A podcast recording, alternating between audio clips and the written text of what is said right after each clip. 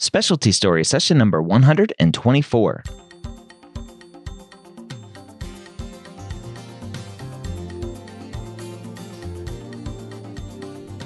Whether you're a pre med or a medical student, you've answered the calling to become a physician. Soon you'll have to start deciding what type of medicine you'll want to practice. This podcast will tell you the stories of specialists from every field to give you the information to make sure you make the most informed decision possible when it comes to choosing your specialty. Welcome to Specialty Stories. Thank you so much for taking the time to join us today. This week, I have a great guest, a cytopathologist who talks about her journey to cytopathology, switching into pathology, kind of her third and fourth year of medical school, realizing that the path that she was on wasn't right for her. This week, we have Dr. Elizabeth Morency on the podcast to talk about cytopathology and much more. We start the conversation by talking about how Dr. Morency got interested in pathology to begin with. So I always kind of knew I was interested in medicine because my dad was actually a family physician. And so I went into med school actually thinking that that's what I wanted to do. And it actually wasn't until towards the end of my like third and fourth year that I kind of realized I wasn't as interested in clinical medicine um, as I thought I would be as far as a career for the rest of my my professional life. And um, I remembered first year of medical school a histology lecture that was given by one of the pathologists, and being thinking it was really cool and never having heard about it and wanting to kind of maybe explore that a little bit more. Mm-hmm. Um, so I did a couple electives in my fourth year, and I absolutely fell in love with it. So it was kind of accidental, kind of um, later on in the game. Um, but I feel like a lot of people that go into path usually have that track. It's pretty rare that somebody is like a child of a pathologist or just has knowledge of pathology before they go into medicine. Yeah. Um, so it was like I would say my first um, fourth year elective in pathology that I just I really thought it was fascinating being able to kind of be behind the scenes and see where the where these diagnoses are coming from and like how you know you work through um, the material that you get um, to come to like a final answer what was it about that rotation and what you were seeing and doing that was like, oh, this is this this really floats my boat? I'm I've always been somebody who's like really into like puzzles and really analytical. And I always want to know, I'm nosy, I guess you could say. And I always want to know what the final answer is. And I just remember being, you know, on on the wards as part of the clinical team, sort of waiting on pathology to figure out what to do next. So I was always kind of like, what exactly are these guys doing? um, you know, why can't we figure out what's going on? Um, so it was kind of like curiosity that led me to um, explore that side of it. And then I was like, I want to be on that side. Like, I want to be the one with the answers and sort of not running the show, but helping to direct what the next steps are instead of sort of like sitting back and waiting. And to a large degree not really understanding like where it's coming from. And to this day a lot of clinical um, physicians kind of just think it's somewhat of a black box. Um, you know because they have a lot going on. I'm not saying it's like willful ignorance but they just don't know what exactly it is that we do and they just trust you know they did their training. You know they're going to say that it's cancer they're going to say it's benign they're going to say it's infectious and we're going to go from there move on without really knowing exactly the ins and outs. And i just thought the ins and outs were the most interesting thing that I had experienced in medical school. And I was like, I think I want to focus my my career in this sort of more diagnostic realm. Yeah. So you came in thinking more medicine, something something more medically related based Primary on care, yeah, yeah ba- based yeah, on the experience absolutely. with your father for Mhm. for someone who is also going through this process thinking that but having doubts in their mind what were Mhm. some of the things for you that that really triggered it to go this isn't what I need and want I need to go looking for something else I think, you know, I did internal medicine, I did family medicine, and I enjoyed the rotations, but I realized that, th- you know, there's a huge difference between shadowing your dad. And I had a really good experience with my pediatrician. So shadowing your pediatrician and then also being the person versus being the person who has that primary responsibility and is taking care of, of, of this patient, you know, with this healthcare team.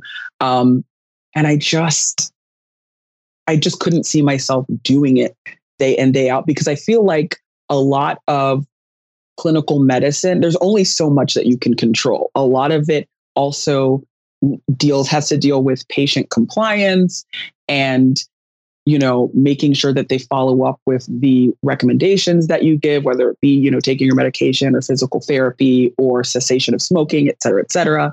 And i just didn't have the patience even as a third year medical student just experiencing this sort of clinical care role with patients who just didn't do it like the first time or the second time and i realized it really takes a special special human being and i have i you know i always idolize my dad i forever will but i gained even a new level of like respect and like appreciation for what he did. He was a family physician for 25 years and i was like i couldn't even last six weeks. So um I just realized my my personality also is a little bit unique because most people who go into medicine you know, go into clinical medicine. And so I feel like those of us who find that it's not quite working out for us, we just like to be in control. We like to know exactly what's going on. We want to have ownership of our cases from start to finish. And, you know, there's not really any other discipline in medicine that allows you to do that like pathology does. So I was kind of lucky to find that because I was kind of between, you know, graduating and doing something else medicine adjacent or um, I was also considering radiology because, again, you're sort of like more on the diagnostic side and your communication is more with other physicians um, who will listen to what you say as opposed to patients who maybe think they know better or, you know, promise you that they're going to stop eating McDonald's every day, but then, you know, you discharge them and then they're back within a week. So, um, just a combination of my personality and just seeing the realities of um, some of the challenges of primary care and realizing it just wasn't going to be a good fit for me. Yeah. Um, what traits do you think lead to someone being a good pathologist? Sure. Um, somebody who's very curious, uh, very inquisitive, asks a lot of questions. Like I said, I say it like jokingly, but like nosy. Like you want to know exactly what's going on. Um, very detail oriented. I mean, a lot of times, especially in cytopathology, even maybe even to a higher degree than surgical pathology. So you can sometimes hang a diagnosis on a single cell, and a slide can have thousands of cells on it. So somebody who's very methodical and you know just almost I don't want to say anal retentive because I feel like that has a negative connotation, but sort of, you know, has those sort of qualities to them. Um, somebody who's really good at communication. And I think that's something that not commonly attributed to pathologists because people frequently see us as behind the scenes, you know, not antisocial, kind of just all about our slides and specimens. But at the end of the day, if we're not able to communicate to our clinical colleagues what exactly our impressions are, what the final diagnosis is, um, in cases where we don't know necessarily the final di- diagnosis, but what our differential is and why we're ordering you know, this particular diagnosis higher than this one. Um, and also follow up things that we think that they can do that would help us, whether it be a repeat biopsy or just you know continue to watch this person. We're not that worried. Um, so strong communication skills, I think, are really important, and just being able to work um, in an interdisciplinary team. It kind of goes hand in hand with communication. A lot of times you're working with surgeons, you're working with nurse practitioners, you're working with medical assistants, you're working with medical students. So being able to be comfortable in that setting and to help make sure that you're getting your message across clearly, um, depending on what particular setting that you're in. What uh, what are some of the biggest myths or misconceptions around the field of pathology that you have to debunk all the time? Sure. Yeah. I you know, I was guilty of some myself. I mean, I think the biggest one um, is that, you know, if you want to do pathology, it's like you're basically a forensic pathologist, like you're CSI. I mean, to this day, when people ask me what I do, um, they're like, oh, so you like hang out with dead people and you do autopsies all the time. And it's like, actually, that's one big part. And that's what our forensic pathologists do. And they do specialized um, fellowship training and are boarded, and that's what their role is. But that's one small part of the entire scope of, of what we call anatomic pathology. Um, and so there's a lot more than that. Uh, we work in the hospital, we work alongside surgeons and, um, you know, gastroenterologists and pulmonary critical care docs. and um, it's really exciting. We, you know, I think people think it's boring because we don't get to see patients. And while I always enjoyed seeing patients, and that's probably one of the things and one of the most common things you'll hear about pathologists, what they maybe miss um, from their, you know, general medical education days. Um, it's really exciting. It's really cool, not only being able to diagnose, you know, what this shadowy lung mass is, but to even take it further in the era of you know molecular diagnostics and sequencing genes and precision medicine being able to tell the oncologists not only prognostic indicators like oh this patient you know has a good mutation versus you know a, a mutation with a poor um, you know disease free survival or progressions free survival uh, but also they're going to respond to this chemotherapeutic agent as opposed to that chemotherapeutic agent. So saving this patient who depending on what they have um, wasted time and, and potentially adding time to their life because of, of what it is that we do. Um, another thing is, you know, I kind of alluded to it before that we're like antisocial. Like, oh, you went into pathology because you don't like to talk to people, you can't make eye contact, you you know, really shy. Um, I think there are some people who maybe go into pathology because they do feel more comfortable behind the scenes. Um, but I can, you know, speak for my department and say that we're very we're very social.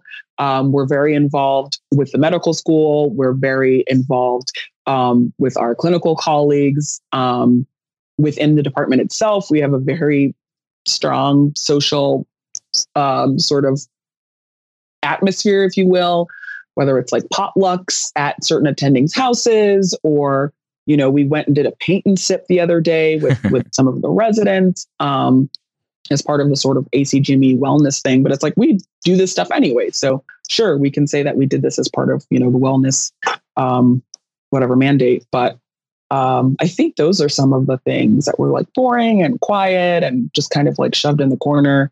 Um, but that's not at all the case. yeah. Okay. So, as a cytopathologist, right, you're board certified in cytopathology. What are yes. you doing diagnosing what are what are the team coming for you or to you with uh, with, with what mm-hmm. questions mm-hmm. with what kind of specimens and and stuff like that sure so um general sort of anatomic pathology you tend to think about surgical pathology where you actually get pieces of tissue and you're looking at whole sections of let's say let's somebody has like a breast mass um, the surgeon will excise the breast mass or even do a core biopsy, and you can actually look at the architecture of the tumor and sort of get a, a whole two dimensional slice of, of the lesion that you're looking at. Whereas cytopathology, um, we're, we're literally dealing with cells. Um, so, same patient, uh, as opposed to a core biopsy. And we don't do this as much anymore, but you stick a fine needle in and you actually just aspirate the cells. So we can't tell you if it's necessarily you know, infiltrating and we can't tell you what the architecture looks like, but we can say, hey, these cells are really ugly. This is probably cancer. Or these cells are super bland. It's probably just a benign neoplasm. Um, another big part of cytopathology is looking at gyne specimens, so pap smears. Um, so a large volume of our material are um, pap smears from OB-GYN. Um, we also get all of the fluids. Uh, so peritoneal tap. So let's say a patient who's end stage cirrhosis, who has large volume ascites or fluid in their abdominal cavity. Um, the medical team will stick, you know, a needle in, do a paracentesis or a tap, take out all the fluid, and um, it's kind of depending on the scenario, sometimes they'll do serial taps and it's more therapeutic than diagnostic, but they'll usually still send us um, a sample of the fluid. And we just basically look to make sure there isn't anything infectious going on or anything neoplastic, like if there's a concern for, you know, liver cell cancer or some other um, primary somewhere that might be causing this abnormal accumulation of fluid in the belly. Um, and then the third part, so it's like kind of three main parts. So it's like gynes, pap smears, fluids, whether it's from the lung, the abdominal or pelvic ca- uh, cavity, and then um, sort of deep biopsies. So we do superficial aspirations of like palpable lesions, um, usually you know in the skin and soft tissue, and then head and neck. So some some places here we pretty much defer to interventional radiology. Um, but where I did my um, fellowship, we actually did a fair number of thyroid aspirations ourselves with and without ultrasound guidance. We actually have a clinic here that our fellows participate in where they have the opportunity to do FNAs themselves of salivary gland and sort of head and neck lesions. Um, and then the deep biopsies are things like the person has a pancreatic mass. Like, do we think it's cancer? So the gastroenterologist will go in and do the biopsy, and then they'll send us the sample and we'll make the diagnosis. So those are sort of the three major categories. But it's a lot of sort of squirting cells on slides and yeah. making the diagnosis from there. But but in some places, it sounds like you can go out and interact with the patients and actually do the biopsies yourself. Absolutely, that's awesome. And I love I love being able to do that yeah. um, because you know I do miss that aspect of of medicine and being able to see you know the patient themselves and, and take the history and literally put your hands on the lesion of concern and then be able to tell them within a matter of minutes what our preliminary impression is um, there's no other specialty that can really do that so i think that's something that's really cool about cyto However, like I said, a lot of that has been taken over by interventional radiology. Yep. Um, but depending on where you are, and I feel like at a lot of sort of um, non-academic or outside sort of community practices, the cytopathologists will FNA like everything. And they have ultrasound guidance training. So they can do, I mean, they won't do something that requires, um, you know, like heavy sedation or like a really deep biopsy. We defer, you know, to the specialists for that because they are associated with, you know, relatively high potential complications. But um, sort of superficial and like intermediate deep biopsies, um, yeah, we are trained to do that as part of our um, fellowship training. So awesome. We do every now and again get to see patients too. mm-hmm. What does a typical day look like for you? So it depends kind of on what uh, service I'm on. Um, but usually in academics, I try and come in in the morning and let's say I'm on fluid. So I'm on non gyn fluid. So these are the specimens that come from like a patient who, let's say, has a history of lung cancer and now they have pleural effusion or an abnormal collection of fluid around the lungs and the clinical team has aspirated the fluid and basically we get a series of slides um, from specimens like that. And so um, if i'm teaching i'll usually come in and do a, di- a, didactic lecture. And so we kind of break it down by organ system. So one day somebody will be talking about breast cytology another day you'll be talking about benign lung so on and so forth. And then the residents have the opportunity um, and fellows to preview the cases that are coming out for the day. And so usually I'm just sort of catching up on emails or working on other projects. Um, and then we sit together with the resident and kind of go over the cases. And so, depending on their level of training, um, you know, some have looked up everything, have written their impression, and it's like, okay, I agree, next case. Others, it's their very first time on Cyto. So it's like, okay, this is a mesothelial cell, like just the basics of like identifying what it is that they're looking at. Um, kind of do that throughout the day. Um, there's always different lectures and conferences, um, but usually we're finished as far as sitting with the um, trainee around early afternoon. And depending on how thoroughly you went over the cases, you can sometimes just release them at that point, just officially sign them out and send them out um, to the clinicians. Other times, if you kind of went through quickly with a more senior resident, you kind of given the slides another quick look and sign them out. But depending on, you know, if it's like a moderately heavy day or kind of a typically heavy day, you're you're pretty much done with sign out around like I'd say three, four o'clock. And then the rest of the afternoon, again, I mean, we're all very involved in, you know, medical school teaching, mentoring, um, all of the different committees committees in the hospital are going to be um, are going to have people from pathology who are uh, members so things like the quality committee um, education committee uh, so just preparing for you know those those meetings and lectures and then different things. But i think that's like pretty much what a typical day is why did you decide to stay in academics versus going out to the community? Sure.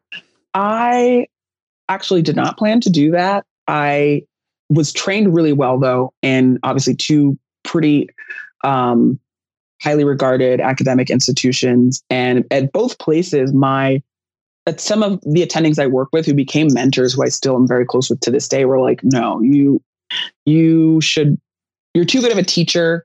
Um, you know, I think there's like this fear and this like insecurity, like, oh, do I really know enough to like teach other people that I that I had, and then a lot of junior faculty going into academics kind of like struggle with. Um, but uh, thanks to you know the experience that I had getting to teach as a fellow, like teaching residents and working on projects with um, other academic pathologists, I felt like it would it would be a shame to not at least give it a try, not to talk myself out of it before I even saw what it was really like. Um, so, and it was that coupled with the fact that I came to Chicago uh, to do my last fellowship, and I absolutely fell in love with the city. And it was kind of like only academic spots were open. So I was like, if mm-hmm. I'm mm. going to do it, I'm going to do it now, and I really want to do it here. And there was a close sort of um, back and forth and commun- a lot of communication, consults, everything between where I did my fellowship and Northwestern. And so, um, you know, I applied, I interviewed, and I absolutely fell in love with the department. Like it just wasn't from the other side. It wasn't as scary as as I thought it was going to be. And I realized like I I do have something to share. I, I do um, feel like I can contribute, and I'm I'm not just like sort of sneaking in the back door. Um, and it's been great. I do love teaching. Um, I think that's sort of the foundation of academic medicine. Obviously, you want to be productive. You want to uh, publish and and be involved in projects. You want to be in medical education. Um, but day to day, you have the opportunity to teach residents and fellows and medical students, which is probably one of my favorite things because I never want a medical student who's potentially interested in pathology to not have real exposure to it until their third or fourth year, like I did. Um, obviously, it, it turned out fine. And the nature of pathology still is that, you know, you don't need to have like a million publications or you know all of your electives done before you submit your your ERAS applications although it might be a little bit different now um, but it's still nice to know earlier on than later that this might be something that I would want to do so um, yeah, the combination of those things got me in and just really enjoying it has kept me here um, to this point. Do you think you have enough time for life outside of the hospital? I absolutely do. I absolutely do. And I think that, and not to say that we're not really busy, because we are super busy, um, especially for pathology. I mean, depending on where you're at, pathology can be a pretty like, you know, eight to five sort of um, weekends mostly free type of place. That's not necessarily the case at the bigger academic institutions, but there's still, at least, and I can only speak for myself, plenty of time um, to have a life outside of of the hospital and outside of your clinical and um, academic responsibilities. And I think that's a big part of the reason why I wanted to stay in Chicago because it's such a great town to live in. Um, as especially somebody who's wasn't from here and it was all completely brand new to me. So I, I absolutely think that path is a great uh, lifestyle field as well. What does the training path look like to become a cytopathologist? Sure. So you do um, four years of general uh, anatomic and clinical pathology.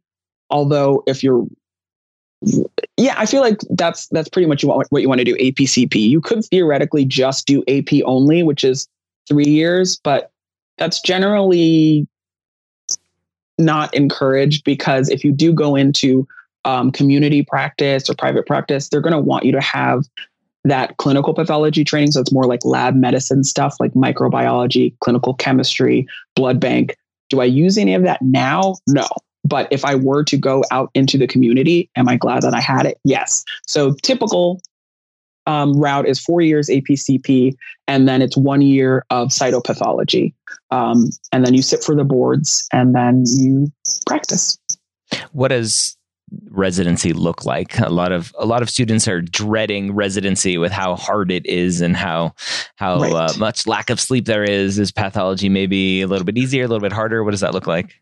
Yeah, I think pathology is definitely um, a little bit easier than you know the sort of standard internal medicine or at the farther end like surgery. Um, you still have you know a good amount of time to sleep. For the most part, your call is at home. Um, that said, it is super challenging because you just don't get any or very little pathology exposure or training in medical school. So the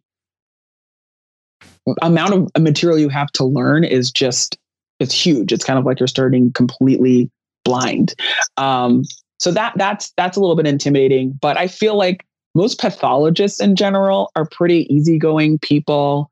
Um, you know, every now and again you might have somebody who's a little bit more of a, you know, old school and and will be like, oh, why didn't why did you gross this this way or or whatever, and make you a little bit more nervous at the time of sign out. But um, it's not it's not too it's not too bad. It's rigorous in the sense that the learning curve is just super steep. But once you, I, I, feel like I started to feel really comfortable by around second year. You've done a couple of surge path rotations, so you know how to gross um, the majority of, of, of, sort of bread and butter specimens, um, and then also sign them out. Um, you've done an autopsy rotation or two, so you feel somewhat comfortable with that. So then by second year, you can start to think about okay, what am I interested in as far as subspecialties? Um, and then based on that, okay, I want to work on projects. And let's say you're interested in gynecologic pathology. So I want to look at uterine cancer, or ovarian cancer, or I like GI. So I want to look at, you know, those types of specialties. Um, and then, you know, third and fourth year, um, you get a little bit more responsibility. You you know, I can speak to the experience here at Northwestern. You're sort of considered a senior resident at third year. So then you're, you kind of take on some of the responsibilities of helping to onboard and orient the first year residents um, while continuing to work on your projects and building your CV. You're also interviewing for fellowship because now, just because of the way that it is, fellowships tend to fill two years out. Um, so you kind of have to know by the end of second year what you're interested in, which is kind of unfortunate because you know you've only had two years exposure but that's just sort of the nature of the beast. Um, we are in that sort of scenario in cytopathology here at northwestern. We're going to be interviewing for 20 i don't even remember now. I think it's 2022 23 the next time around because we've already filled for the next two years. Um, and then once you have that done you know fourth year is pretty much studying for the boards. Path boards are probably one of the most challenging of all specialties just because of the breadth of information, especially if you're doing anatomic and clinical.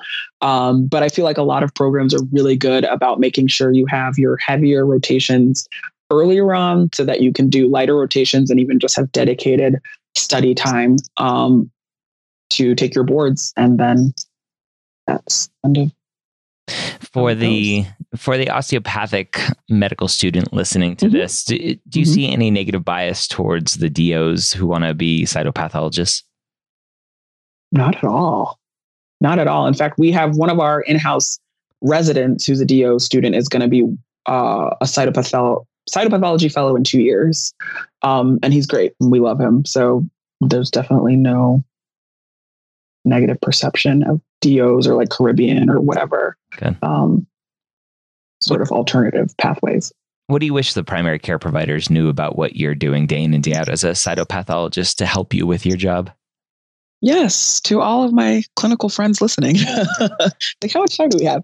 Um, I think the most important thing, and I, I've been, we've been somewhat spoiled because our clinicians are pretty savvy here, but that's definitely sort of the exception, not the rule.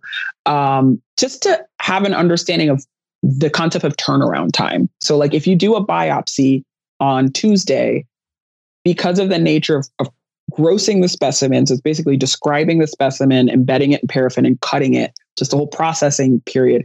It's not going to, the slide isn't going to come out until Thursday or whatever your lab TAT process is at your institution. And so it's like, don't start calling, don't start paging, don't start emailing, don't schedule your patients too prematurely and say, oh, okay, I understand it's not coming out, but we're, we have the patient in clinic right now. Um, so just educate yourself on just the basics of the turnaround time for a, a, biopsy, which is usually two to three days, and a major surgical resection specimen. Um, so going back to breast, so like a breast biopsy, again, if it's done on Tuesday, it'll probably be finalized unless we have to do any sort of additional immunohistochemical stains or FISH or whatever uh, Thursday. And then if you do a mastectomy or a lumpectomy, you know, it's like a week. Um, so that's helpful. I think um, having an understanding of what we mean when we say we need to do additional studies. So let's say it's a breast biopsy and we're concerned for potential invasive cancer, but it's not obvious. And we have to do something called a, an immunostain that can show either the presence or absence of sort of the protective lining cells that keep sort of incipient carcinoma or cancer from being invasive. If they're gone, then we can make that call and call it, you know, minimally invasive cancer. Or if they're still present, we can say, you know, it's confined, it's still um, in situ carcinoma, but that takes an extra day. So just having an understanding of that. Again, these are things that we use like pretty frequently, but we still will get the calls from either the radiologist who did the biopsy or the oncologist who's seeing the patient um, after the fact. Um, so that would be really helpful. Um, to our surgeon friends, uh, an understanding of how frozen section works. So, frozen section or intraoperative consultation is when you're evaluating something with the patient on the table. And usually it's a margin or it's a question of what is this tumor? Like, how aggressive is it? How big of a margin do I have to put around it? Um, again, we can't just lay hands on the tissue and say what it is. We get the tissue, we process it, we get a slide. We have a 20 minute window to do this. So it's like, don't start calling before the 20 minutes. And if you send us five margins at the same time, you have to understand that we may need more than that five minutes.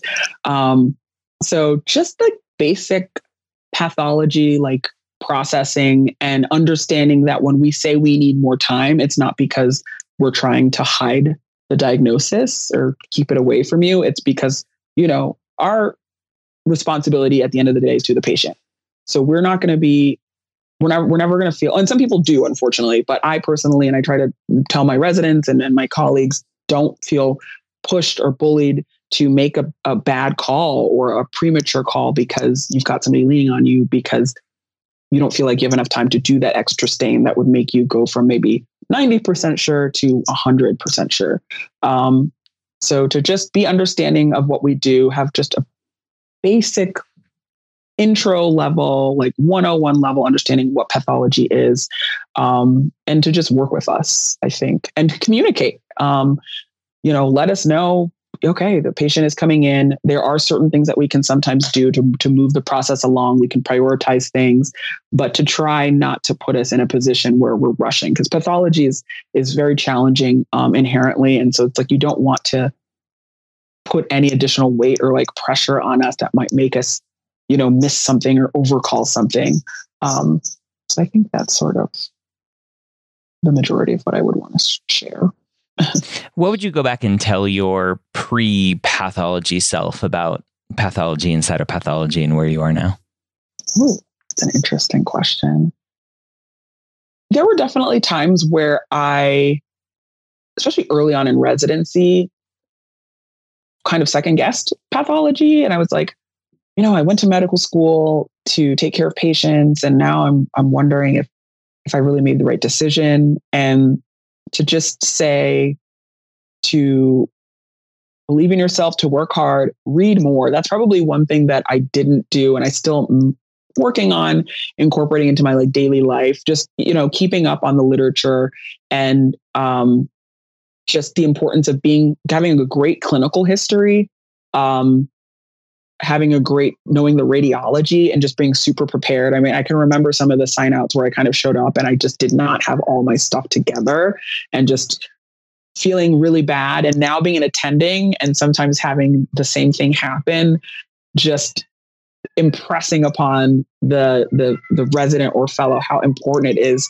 to to be prepared to know about the case that you're dealing with um, as far as you know the recent literature and also you know if it's something complicated if there's something in the neck where exactly in the neck is it coming from? Did you look at the radiology? Did you look at the the ent note? Have you talked to the clinicians? I mean we have a great sort of open communication between a lot of our clinicians. So um, just stick with it. Always you know don't be afraid to ask questions I think um, something that I, I, actually work with a group of medical students, and one of their biggest things is I don't want to annoy my preceptor. I don't want to annoy my attending. I don't want to annoy, you know, the person I'm signing out with. And it's like it's not. The more questions you ask, the better. So, you know, don't be afraid to be quote unquote annoying because that's what we're here for. We're here to teach you. We're here to like answer your questions because a lot of times you help us. Yeah. Some we miss things, and so you're, you know, I'll have a resident ask something like we'll be sending out a kidney. Like I'm on GU, we have a nephrectomy specimen, and they'll say, "Oh, you know, I didn't notice an adrenal." Because depending on the surgery, if they do a, a, total nephrectomy or radical nephrectomy, sometimes they take the adrenal or leave it. And it's like, oh yeah, yeah, yeah. No, I I had looked at the note and they they did it, and I actually didn't. so I was like, but let's just like look at the op note, and they did in fact um, save the adrenal. So they just took the kidney. And I was like, yeah, that's that's what I thought. But it's like I completely could have potentially signed it out. Not no mention of the adrenal. It's like still in the bucket or something, which is a huge, huge deal. Yep. Um, so don't be afraid. That's what we're here for. Questions. There's no dumb questions really in pathology and in medicine. There really are. So, yeah, I, and I, I would maybe add a small little asterisk to that because a lot I hear this a lot from other attendings too. Is is, yes. is we seem to be in a culture where because Google is at our fingertips, a lot of people mm-hmm. aren't using our resources and they're like, oh, the attending's right there. Let me just ask this question. When you could have done a little bit of research before and then say, True. hey, uh, whatever, I, I, I was reading about this and I still have a question about that, right? And yes. then it's like, okay, come informed and then let me know that you've you've put in some work so that you're just not being lazy. 100%. I like that that that little caveat. Like show me that you've taken some initiative. And a lot of times you're teaching me something. Like yeah. I haven't read every article. So it's like, oh, there was a new thing in AJSP. Like, fantastic. Now I'll go and reference it myself because that can affect my clinical practice. Yeah. So no, I really like that that point that you made. What do you like the most about being a cytopathologist? Oh my goodness. I mean, so we're the fastest as far as coming to a diagnosis of anybody. So even within the realm of pathology, um, and sometimes that bites us in the butt, but um, when we work with the interventional radiologist, which is probably one of my favorite um, things about cytopathology, we can literally give a diagnosis on on anything within minutes because what we do is uh, a lot of times we go down to make sure the specimen is adequate. In fact, we call it adequacies. So let's say there's a patient with a lung mass and um, you know they want to know a what it is and then b how we best triage a material? Because a lot of times they can't get a ton of tissue so they want to make sure that it's going to the right place. And so we can tell you know the clinician who a lot of times will page us. They'll say hey we have a patient we're sending down. We're concerned about small cell. We're concerned about lymphoma. We're, we're concerned about primary versus metastatic cancer. Um, could you give us a prelim? And it's like we actually can. And it's great when you know it's a slam dunk. They have a history of colon. It looks like colon. It's colon. We're done. Um, not so great when we're like, it's really ugly. It's tumor, but I can't tell you any more than that. But even then, it's like, at least we know we have diagnostic material. You know, we can send this to for next gen next gen sequencing, see if they can be eligible for trial. We're going to make sure we have enough tissue to do immunostains to see if it's lung primary or if it's coming from somewhere else. Um, we can send it to heme and put some in flow cytometry to send you know for those markers. Um, so i like just i like having all the answers. And we don't always have all the answers but i like have you know being in a position to potentially get things moving um, that much quicker than you know having to wait for that like extra processing day or that sort of thing. And then in the instances because you know they don't always listen where the person the surgeon or whoever schedules the patient you know, for sometimes it's even in the most like insane cases for like surgical resection like 2 days after the biopsy being able to actually say okay this is what it is. This is probably the surgery you should do. Um although there are instances where it's like we're going to need more time. You're going to have to cancel the surgery and like push it back. So being able to just kind of be on the ball and and give that information um, I was always interested in um, women's health, and I love that you know working, looking at a, at Gyn and and doing projects with the OB-GYNs and just trying to um, improve screening adherence, um, improve uh, patient education, improve the um, synergy of you know high risk HPV testing, which is a molecular test, with our sort of diagnostic under the slide sort of testing. Um, feeling like I'm I'm helping to to make a difference in that realm, even though it's not on the clinical side, it's more on the sort of research and diagnostic side. I think is pretty cool.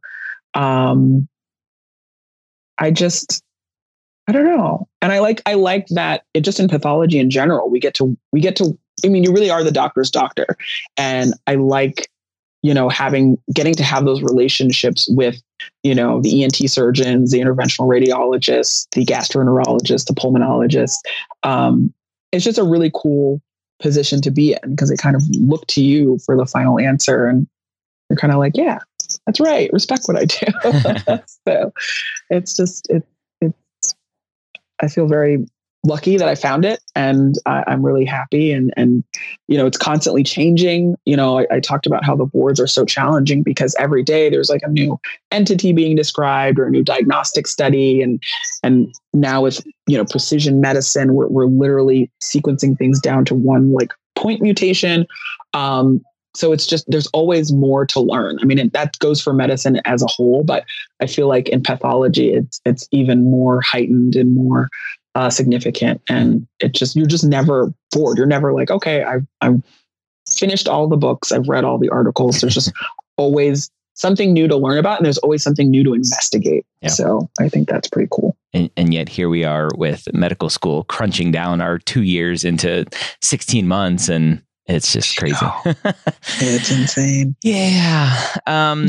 So let's talk about technology for a second, because I think with pathology and radiology are the two biggest fields where technology is trying to come in and, and help yes. and change a lot of things. I know Google has a huge initiative oh, yes. using kind of their visual recognition algorithms to go, oh, look, in this picture of a slide, I see these 10 cells that they can they can spot 10 cells in a split second that would have taken you a couple minutes to look through a whole slide. Do you mm-hmm. feel like this this technology coming in is going to help you diagnose better, diagnose more accurately, accurately diagnose faster, or is there potential where this is going to take over the world? So it's so funny and so timely that you asked this question because we actually had a guy who trained at Google whose background is informatics come in and we're actually, I think we're going to hire him. Um, cause that's, I mean, that's just the wave, yeah. um, and the direction that we're going.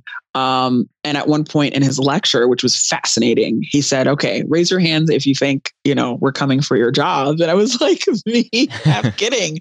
Cause they showed us, you know, what these programs can do. Mm-hmm. And, um, you know, but then he talked me off the ledge and and showed how, you know, at the end of that, you still need, you know, a human, you still need pathologists, you still need people with those four, five, six years of training. Yep. Um, and it really is an, a helpful diagnostic adjunct. It's it's there to help um, us be more efficient. It's there to make sure that we don't miss these, you know, micro metastases. I mean, I feel like that's the classic example. So, a patient with a history of, of breast cancer, lobular, which is a particularly sneaky, insidious type of tumor because it likes to spread as single individual cells that we sometimes miss. Um, on frozen, especially on frozen. So when the surgeon is trying to decide intraoperatively, do I need to take out a bunch of lymph nodes under this person's arm, which is associated with a lot of post-operative sort of potential complications, or is this tumor still, as far as we know, confined, you know, to the breast? And um, it's amazing what it can do. I mean, it can really it, find cells to a resolution better than than our eyes ever could. So it really is just you know technology there to make us better and, and faster um, and more effective uh, at what we do. Um, so I'm not I'm not I'm not that scared, and and I, I think I still have enough time. So where I'm at in my at the stage of my career, I don't have to worry about being replaced by the machines for a, for a while. Um, if you had to do it all all over again, would you still be a, a cytopathologist? One hundred and seventeen thousand percent. without a doubt. And it's yeah. interesting though, because I did not necessarily plan on cytopathology um, as a second fellowship. My original plan was when I was still thinking I wanted to do um, sort of community, non academic practice, was to do the one surgical pathology fellowship that I did um, and then look for jobs. And again, it was just sort of the nature of the market. The market wasn't great. And I knew that I wanted to be in a big city, and those were the places that were the most saturated. And I saw that a lot of the open jobs wanted another subspecialty training. And I happened to like and actually did some like research projects as a resident in um, uh, cytopathology. And so I was like, okay, you know, I could definitely see myself doing, you know, that one more year of training, and that would just make me so much more marketable whether regardless of whether I decide to go private or um, academic. And so um, I'm so grateful that I didn't find this like perfect job at that time um, because I wouldn't I would not be here. Uh, and so it all kind of worked out. And that's just kind of how it works. I get asked all the time um, by students who, who do want to go into pathology, um, you know, residents who are starting to think about fellowships and jobs and, um, you know, what, what does it look like? You know, am I going to find a job? And it's like, depending on where they are, I'm like, you're four years, five years out, things could be vastly different from where they are now. So just do your training, do your projects, put yourself in the best possible position you could be so that when you are ready to start looking, you don't have any regrets like, oh, I wish I had done this, or I wish I had, you know, skipped this. Like you'll never doing an extra fellowship. I mean, we kind of look not look down on, but it, it, people kind of scratch their heads if you do more than like two fellowships. Um, but you never want to sort of cut out one because you're like, I need to jump in the market earlier because you can regret not having that extra certification that would make you even a more appealing candidate across a broader sort of scope. So I would not change a single thing. What final words of wisdom would you have for the medical student or even pre med student listening to this, thinking about pathology or cytopathology? I would say, um, you know, don't believe the sort of preconceived notions that, you know, we're scary people and we don't like, you know, anyone to visit us. Like, I love nothing more than, and we actually have a pre medical intern program here at Northwestern where we have college kids come who think that they're interested in pathology. And it's the coolest thing ever because I forget where they are in their training. And I'm like saying all these things and they're like, wait, what? Go back, go, go back, back to college days. And it's like, oh, okay, okay. Um, but seek out people, you know, who are in the field and ask questions. And this goes for any specialty. Um, I have students who you know who are interested in ENT, and they're like, "Oh, well, you know, I've heard of this one guy, but I'm afraid to approach him." Like that's what we're here for. And at academic institution, we are mentors to everyone. Like we're potential mentors to everyone. And you know, if someone's busy, they're busy, and they say they're busy, and okay, it's fine. It's not a personal attack. And I get it. It's scary. I was scared as a resident to ask attendings to work on projects with me. So it's asking a lot of you know a college student or a, a very early medical student to just waltz into you know surgery or pathology or anesthesia. But you know i can't speak to them i will say pathologists for the most part are very friendly. We're laid back people.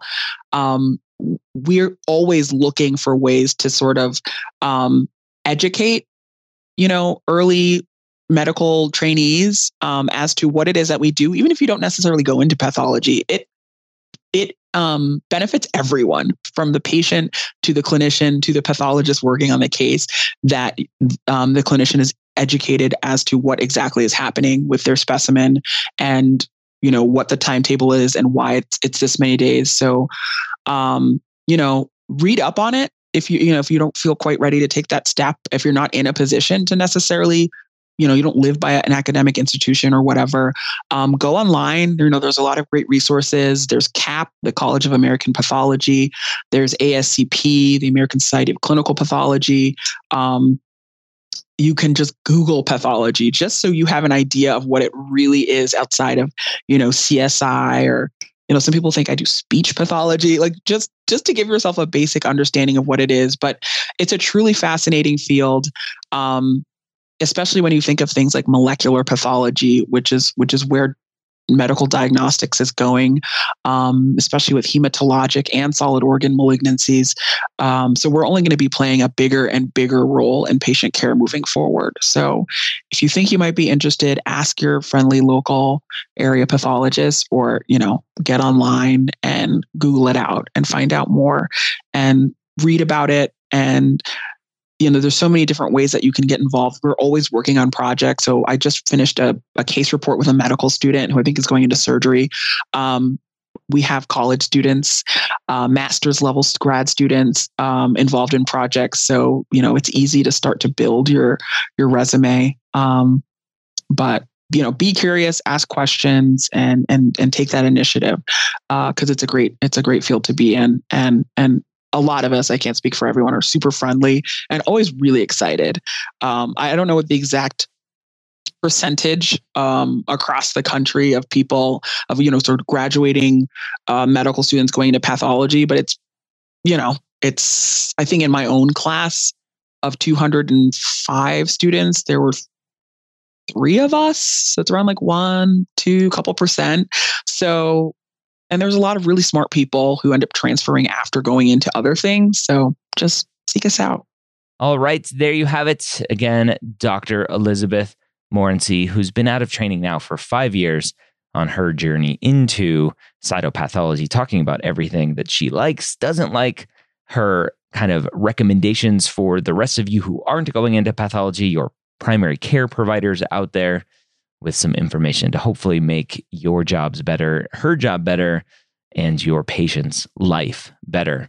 If you got a lot of great value out of this podcast today, I would recommend you share it with a friend. I would love for you to share this with your classmate, with your advisors, with your medical school, whoever you can share this with. I would appreciate it. The more listeners we have, the more lives we can affect. And that is my goal here at MedEd Media. I hope you have a great week. We'll see you next time here on Specialty Stories.